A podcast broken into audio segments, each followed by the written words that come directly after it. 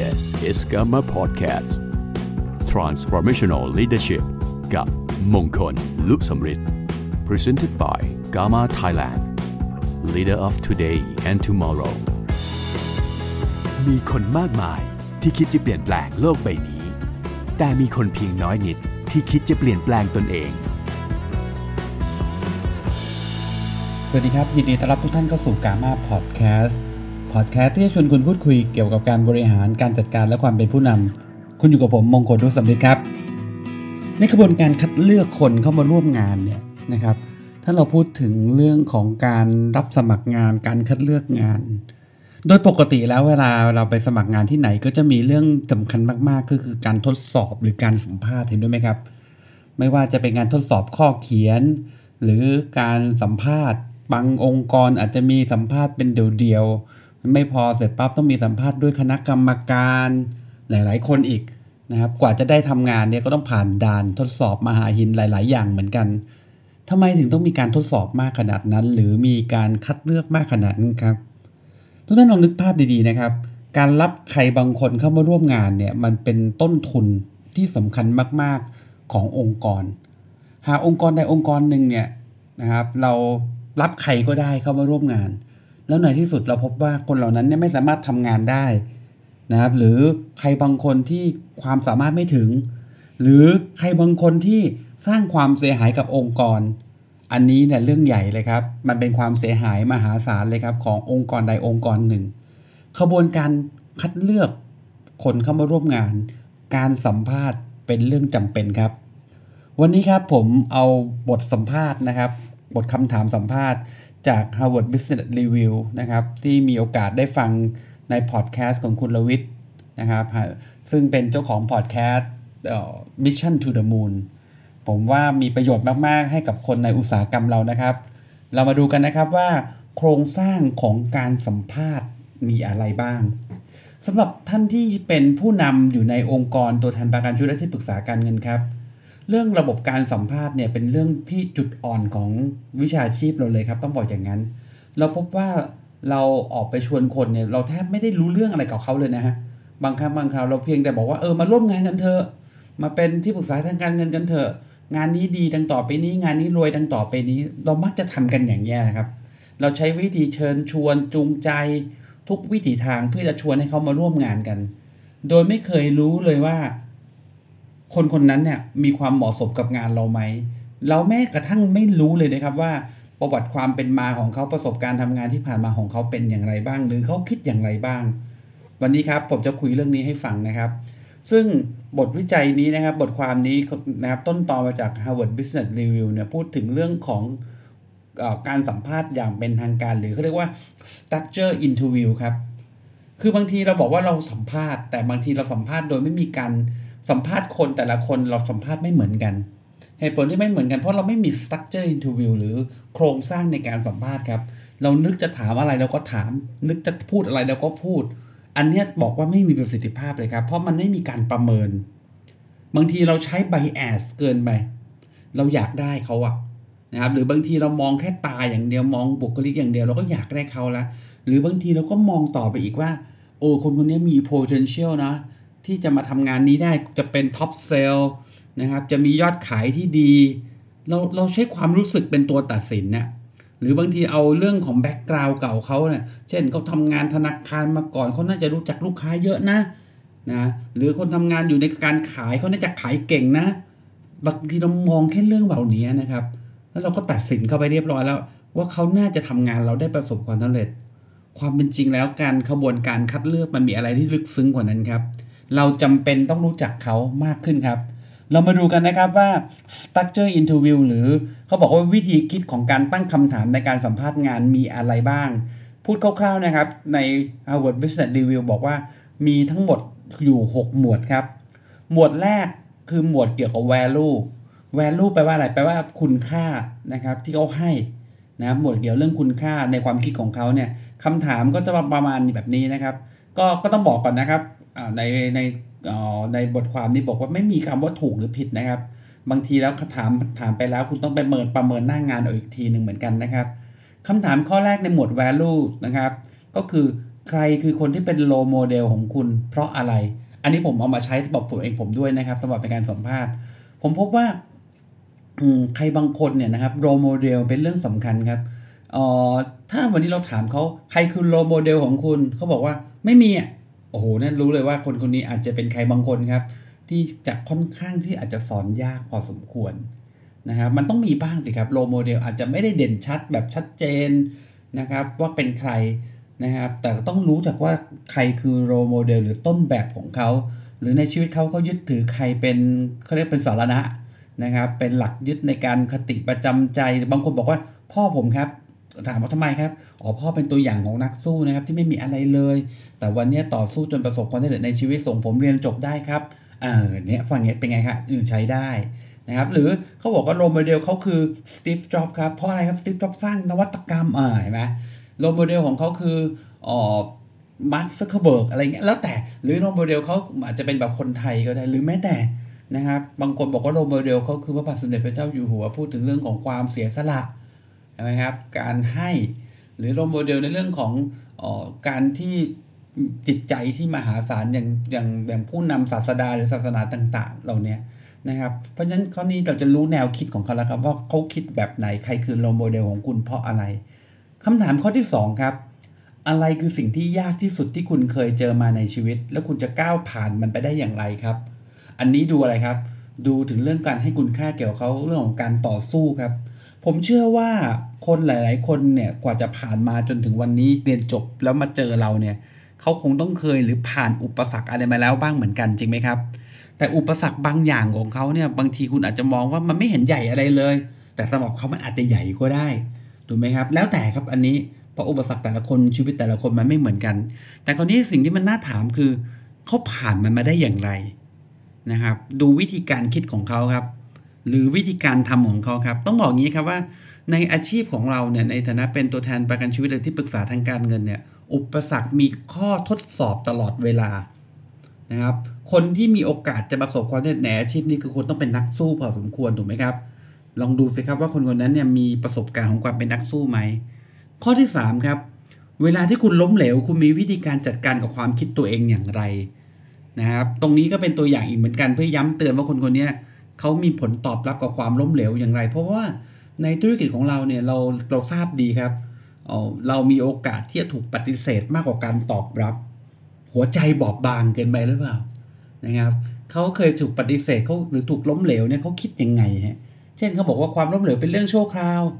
นะล้มเหลวที่แท้จริงคือล้มเลิกอ่าเห็นไหมแนวคิดของเขาเนี่ยเราจะรู้เลยว่าเขาเป็นคนที่ต่อสู้จริงๆไหมข้อที่4ครับ ช่วงเวลาที่คุณไม่รู้ว่าจะเอายังไงกับชีวิตเนี่ยนะครับ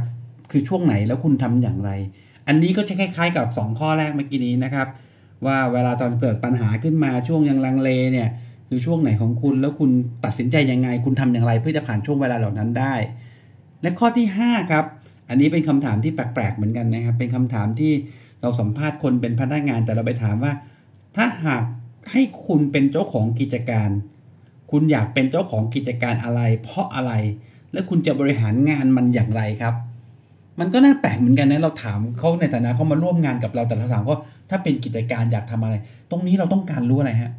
เราต้องการรู้ว่าเขามีจิตวิญญาณของผู้ประกอบการไหมเราพบว่าคนที่ประสบความสำเร็จในอาชีพของเราเนี่ยต้องมีเขาเรียกว่า entrepreneurial mindset หรือวิธีคิดแบบผู้ประกอบการครับ นะครับ เราอยากรู้สิครับเขาเคยคิดเคยฝันอยากเป็นเจ้าของกิจการไหมเขาจะมีวิธีการดูแลกิจการเขายังไงเขาจะบริหารกิจการมันอย่างไร อันเนี้ยเป็นข้อในหมวด 5คำถามแรกนะครับ ในหมวดของ value หมวดต่อไปครับหมวดที่ 2 ครับ หมวดเรื่องวิธีคิดเรื่องการทำงานครับนะครับหมวดวิธีคิดเรื่องการทำงานคำถามแรกก็คือ งานแรกของคุณคืองานอะไรแล้วมันสอนอะไรคุณบ้าง ลองให้เขาย้อนนึกไปครับ งานแรกที่เขาได้รายได้อะ ตอนย้อนไปเท่าไหร่ก็ได้ งานของคุณคืออะไร แล้วมันสอนอะไรกับคุณ อันนี้ต้องบอกครับว่า คนที่มีแนวโน้มประสบความสำเร็จในวิชาชีพของเราเนี่ยลองดูนะครับ โดยพื้นฐานของครอบครัวแล้วเนี่ยมักจะเป็นคนที่เคยทำงานหารายได้นะครับ ด้วยตัวเองโดยเฉพาะถ้าขายของนู่นขายของนี่มาก่อนแต่เด็กๆเนี่ยมีโอกาสเลยนะครับ มีโอกาสที่จะ success ในงานเรามากๆนะครับ เราลองถามเขาว่าเขาเรียนรู้อะไรบ้าง หรือบางทีอาจจะไม่ได้งานขายก็ได้ งานรับจ้างทำวิจัยนะครับ รับจ้างแจกใบปลิว หรืออะไรก็ได้ หรือบางคนอาจจะเป็นพนักงานในร้านขายของอะไรพวกนี้เขาเรียนรู้อะไรบ้างจากงานแรกในชีวิตเขานะครับ ตรงนี้ก็เป็นตัวสกรีนคนได้อย่างหนึ่งนะครับ อันที่2ครับเกี่ยวกับเรื่องของงานนะครับ ตอนเวลาว่างคุณทำอะไรบ้าง ตรงนี้เราดูเรื่องอะไร เราดูเรื่องของ การพัฒนาตัวเองครับ คือในงานอดิเรกเนี่ยมันมันมันซ่อน passion หรือความคิดสร้างสรรค์ไว้มากนะครับ ซ่อนว่าคนคนนี้เขามี passion ในเรื่องอะไรนะครับ มีความสนใจเรื่องอะไรบ้างนะครับ แล้วเขาก็เป็นคนเช่นบางคนเป็นคนที่ชอบอ่านหนังสือ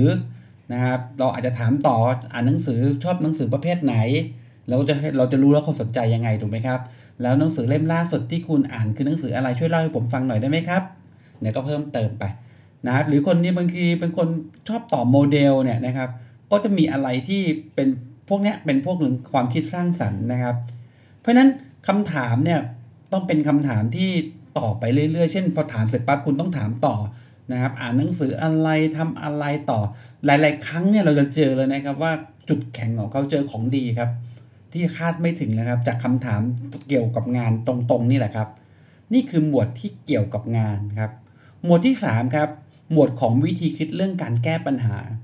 เราพบว่าในการทำงานหลาย ๆ งานเนี่ยปัญหาเป็นเรื่องที่อยู่ต่อหน้าแล้วพบอยู่ทุก ๆ วัน คนที่ประสบความสำเร็จที่สุดคือคนที่แก้ปัญหาได้มากที่สุดครับ เรามาดูกันนะครับ หมวดเรื่องของวิธีคิดเรื่องการแก้ปัญหามีคำถามอยู่ทั้งหมด 4คำถามครับคำถามที่ 1 ครับเขาเรียกว่าทำความเข้าใจถึงวิธีการระบุปัญหาของงานครับ เราจะคำถามนี้คืออะไรครับ ทำความเข้าใจหรือวิธีการระบบปัญหาของงานหมายความว่า เราจะให้ผู้สมัครนะครับเล่าถึงวิธีการนะครับ ที่จะรับทราบและเข้าใจปัญหาตั้งแต่สัปดาห์แรกที่มาทำงานของเรา ลองถามแบบเจาะจงมาเลยครับว่าขั้นตอนที่อยากจะทำเป็นอย่างไร ลองให้แก้ปัญหาจริงที่บริษัทเจออยู่ เช่น คุณยกโมเดลขึ้นมาเลยนะครับ อย่างตัวอย่างเนี่ยนะครับ เราผมส่วนตัวผมเองนะครับ ผมมักจะถามเขาว่าในธุรกิจของการเป็นตัวแทนประกันชุดที่ปรึกษาการเงินเนี่ย ปัญหาใหญ่ ๆ ที่ทำให้คนไม่ประสบความสำเร็จในวิชาชีพนี้มักอยู่มี2วิธีสเรื่อง เรื่องแรกคือเรื่องของการหารายชื่อหรือการตลาดครับ อันที่ 2 คือเรื่องระเบียบวินัย ในความคิดของคุณคุณคิดว่าคุณมีวิธีการสร้างตลาดอย่างไร คุณจะแก้ปัญหาเรื่องการขาดรายชื่ออย่างไร หรือนะครับอาจจะถามต่อไปว่าคุณคุณเรื่องวินัยเป็นเรื่องจำเป็นการควบคุมตัวเองเป็นเรื่องสำคัญ คุณลองให้ไอเดียสิครับว่า คุณมีวิธีการในการดูแลเรื่องระเบียบวินัยตัวเองอย่างไรทำให้คนเป็นคนมีวินัย สามารถรับผิดชอบชีวิตตัวเองได้นะครับ นี่คือคำถามเกี่ยวกับเรื่องของการระบุถึงปัญหาของงานครับ ลองขอไอเดียเขานะครับ ข้อที่ 2 ครับ บอกปัญหาจริง ๆ เลยว่าถ้าถ้าคนที่มาทำงานกับเราเนี่ยเมื่อกี้คล้ายๆกันนะครับเขาต้องเจออะไรนะครับ ปัญหาที่เขาต้องเจอตั้งแต่วันแรกคืออะไร และเขาจะมีวิธีการแก้ไขอย่างไรนะครับ ให้เขานำเสนอวิธีการแก้ปัญหาที่ละเอียดและสามารถทำได้จริง ก็คล้ายๆ กับเมื่อกี้เหมือนกันแต่เจาะจงไปตอนปัญหาตอนเริ่มต้นเลยนะครับเขาจะแก้ไขยังไงนะครับ คราวนี้ลองอีกอันนึงก็ได้นะครับ เรื่องการแก้ปัญหานะอีกวิธีหนึ่งก็คือข้อที่3เนี่ยก่อนการสัมภาษณ์งานเนี่ยเราให้เราเขียนปัญหาหรือช่องโหว่ในการทำงานปัจจุบันของบริษัทเราให้ผู้สมัครบอกว่าอะไรคือ 3 สิ่งที่เขาคิดว่าเป็นเรื่องสำคัญที่สุดที่ต้องแก้นะครับเขาเรียกว่าการทำ gap analysis ครับ แบบรวดเร็วเนี่ยช่วยให้เราเห็นความสามารถในการการแก้ปัญหานะครับของผู้สมัครได้นะครับ และข้อที่ 4 ครับ ถ้าหากผู้สมัครเคยเป็นเคยบริหารทีมมาก่อน เราอาจจะลองให้เขาเล่าวิธีการบริหารการจัดการทีมให้ฟังหน่อย อันนี้ก็จะเป็นตัวอย่างหนึ่งเรื่องเรื่องของการแก้ปัญหาเรามาดูต่อไปครับ หมวดต่อไปนะครับ หมวดของการมองเห็นอนาคต หมวดนี้เนี่ยเป็นเรื่องของการมองวิชั่นครับ นะฮะเราจะมองเรื่องจริง ๆ บทนี้เนี่ยอาจจะใช้เลือกสำหรับการคัดเลือก จริง ๆเขาใช้สำหรับการคัดเลือกคนที่จะมาทำงานระดับบริหารด้วยซ้ำไปนะครับ แต่เอามาใช้ได้ เช่น ถามคำถามประเภทที่ว่าถ้าได้งานนี้แล้วจะทำอะไรใน 3 เดือน 6 เดือนแรกนะฮะอาจจะบอกคุณลองเขียนไทม์ไลน์ที่คุณมีวางแผนในใจไหมถ้าคุณมาเริ่มต้นทำงานเราใน 3 เดือนแรก 6 เดือนแรกคุณคาดหวังอย่างไร คุณคาดหวังผลงานอย่างไร คุณคุณหวังจะเรียนรู้เรื่องอะไรบ้าง คุณมีเป้าหมายยังไงบ้างนะครับ ให้เขาได้present ของเขาออกมานะครับให้เขาได้ระบุครับว่าเขาจะมีวิธีการอย่างไร มีการตั้งเป้าหมายอย่างไร จะสื่อสารอย่างไรนะครับนี่คือคำถามรอบข้อแรกนะครับคำถามข้อที่ 2 ในหมวดนี้นะครับ เป็นเรื่องของการ forecast หรือการทำนายอนาคตครับ ให้เขามองครับว่าภาพรวมของอุตสาหกรรมและคู่แข่งมองไป 3 ปี 5 ปี 10 ปีข้างหน้านะครับ ลองลองลองดูมุมมองเขาส่วนตัวผมก็ใช้คำถามนี้เหมือนกันนะครับ ในธุรกิจตัวแทนประกันชุดที่ปรึกษาการเงินเนี่ยคุณมองธุรกิจนี้ใน 3 ปี 5 ปีข้างหน้าอย่างไรบ้างครับ เราจะมองหาใครบางคนครับที่มีวิชั่นนะครับ จริงๆฮะก็บอกว่าไม่มีใครรู้อนาคตที่แท้จริงหรอกครับว่าอนาคตธุรกิจหรืออุตสาหกรรมมันจะเดินทางไปดังไหนนะครับ แต่วิธีการเข้าถึงบทสรุปของการคาดการณ์ถึงข้อมูลเนี่ยนะครับ จะนำมาสรุปการคาดการณ์นั้นจะช่วยบองพอบอกครับว่าผู้สมัครนั้นนะครับ มีการเชื่อมโยงความรู้ที่ดีหรือไม่ มีทักษะในการคิดหรือไม่นะครับ เราดูจริงๆมันอาจจะที่เขาวิชั่นที่เขาบอกมามันอาจจะไม่ถูกก็ได้ แต่เราไม่ต้องการดูตรงเขาว่าถูกหรือผิดนะแต่เราต้องการดูวิธีคิดของเขาครับเขามีการเชื่อมโยงไหมทำไมทำไมเขาถึงคิดว่า สมมติว่า คุณมองว่าธุรกิจตัวแทนประกันชุดที่ปรึกษาการเงินใน 5 ปีข้างหน้าโอ้จะเป็นสิ่งที่มีคนสนใจมากๆ เพราะตอบสนองความต้องการของคนอะไรก็ทำไมคุณจึงคิดแบบนั้น อันนี้สำคัญกว่า เราอยากรู้วิธีคิดของเขาครับเขาวิธีการเชื่อมโยงครับ เชื่อมโยงครับว่าทำคือบางทีไม่ใช่เป็นแบบอุปทานขึ้นมาเฉยๆอะหรือนึกออกมาเฉยๆว่ามันจะดีไม่ใช่ แต่คุณต้องมีเหตุมีผลรองรับแล้วคุณเชื่อมโยงยังไงมาไอ้นี่สำคัญ นี่คือสิ่งที่เราต้องการดูครับว่าเขามีตรงนี้หรือไม่นะครับ หมวดต่อไปครับเป็นหมวดเรื่องการเรียนรู้และการปรับตัวกับการเปลี่ยนแปลงครับคำถามมีทั้งหมด 4คำถามครับ คำถามข้อที่ 1 ครับสำหรับคุณแล้วอะไรคือความหมายของคำว่านวัตกรรมนะครับ คุณคิดว่าอุตสาหกรรมของเรานวัตกรรมจะเกิดขึ้นที่ไหนได้บ้างนะครับ ก็ดูว่าเขาเนี่ยมีความรู้ยังไงบรรณวัตกรรมคือเทคโนโลยีต่างๆ หรือการพัฒนาปรับปรุงในอุตสาหกรรมเราเนี่ยคุณคิดว่าจะเกิดที่ไหนได้บ้างนะครับ คุณมีความหมายอย่างไรลองเอามาประยุกต์ใช้กับงานเราแล้วกันนะครับอาจบางคำถามอาจจะใช้หรือไม่ใช้ก็แล้วแต่นะครับ ข้อที่ 2 ครับถ้าหาก ลูกค้าหรือเทคโนโลยีที่อยู่ในอุตสาหกรรมของเราเปลี่ยนแปลงอย่างรุนแรงคุณจะรับมืออย่างไร เล่าแผนให้เราฟังหน่อยสิใช่ไหมครับคำถามข้อที่ 3 ครับ คุณมีวิธีการหาความรู้ในสายงานของคุณอย่างไรบ้าง และคำถามข้อที่ 4 ครับ หนังสือ 2 เล่มล่าสุดที่คุณอ่านคืออะไรช่วยเล่าให้ผมฟังหน่อยสินะครับอันนี้ก็จะเป็นหมวดของการเรียนรู้และการปรับตัวเราพบว่าคนที่เรียนรู้ตลอดเวลาคนที่ทันโลกครับ คนที่ปรับตัวได้อย่างรวดเร็ว คือคนที่มีโอกาสที่จะประสบความสำเร็จใน วิชาชีพใดวิชาชีพหนึ่งระยะยาวแน่ๆ และหมวดสุดท้ายครับ คือหมวดปัจจัยในการเลือกงานครับ มีคำถามอยู่ 3คำถามครับที่น่าสนใจคำถามที่ 1 ครับ อะไรคือสิ่งที่ผู้สมัครให้ความสำคัญที่สุดในการเลือกงานนะครับ เราจะได้รู้ครับว่าเออเขาจะมาทำงานนี้เนี่ยอะไรเป็นปัจจัยสำคัญในการที่ดึงให้เขามาทำงานนี้ หรือดึงความสนใจของเขาครับ ซึ่งคำตอบอาจจะมีได้ตั้งแต่การเรียนรู้นะครับก็อยากเรียนรู้อาจจะพูดถึงเรื่องของการเรื่องผลตอบแทน การเติบโตในหน้าที่การงาน การเดินทางที่ใกล้เวลาที่ flexible นะครับหรือยืดหยุ่นเนี่ยเหล่านี้นะทำให้เราองค์กรหรือตัวเราเองมั่นใจได้ว่า การที่เราจะนำเสนอหรือ offer งานที่เหมาะสมให้กับใครบางคนเนี่ย มันจะต้องเป็นการที่เราเสนองานไปแล้วมันตรงกับความต้องการของเขาด้วยแล้วความต้องการของเขามันต้องตอบสนองได้ด้วยองค์กรเราด้วยเหมือนกันถูกไหมครับ เพราะฉะนั้นต้องลืมไม่ลืมว่านะครับอ๋อคนที่เป็นผู้สมัครเหล่านี้นะครับเป็นคนสำคัญครับเป็นคนที่เหมือนเขาเรียกว่า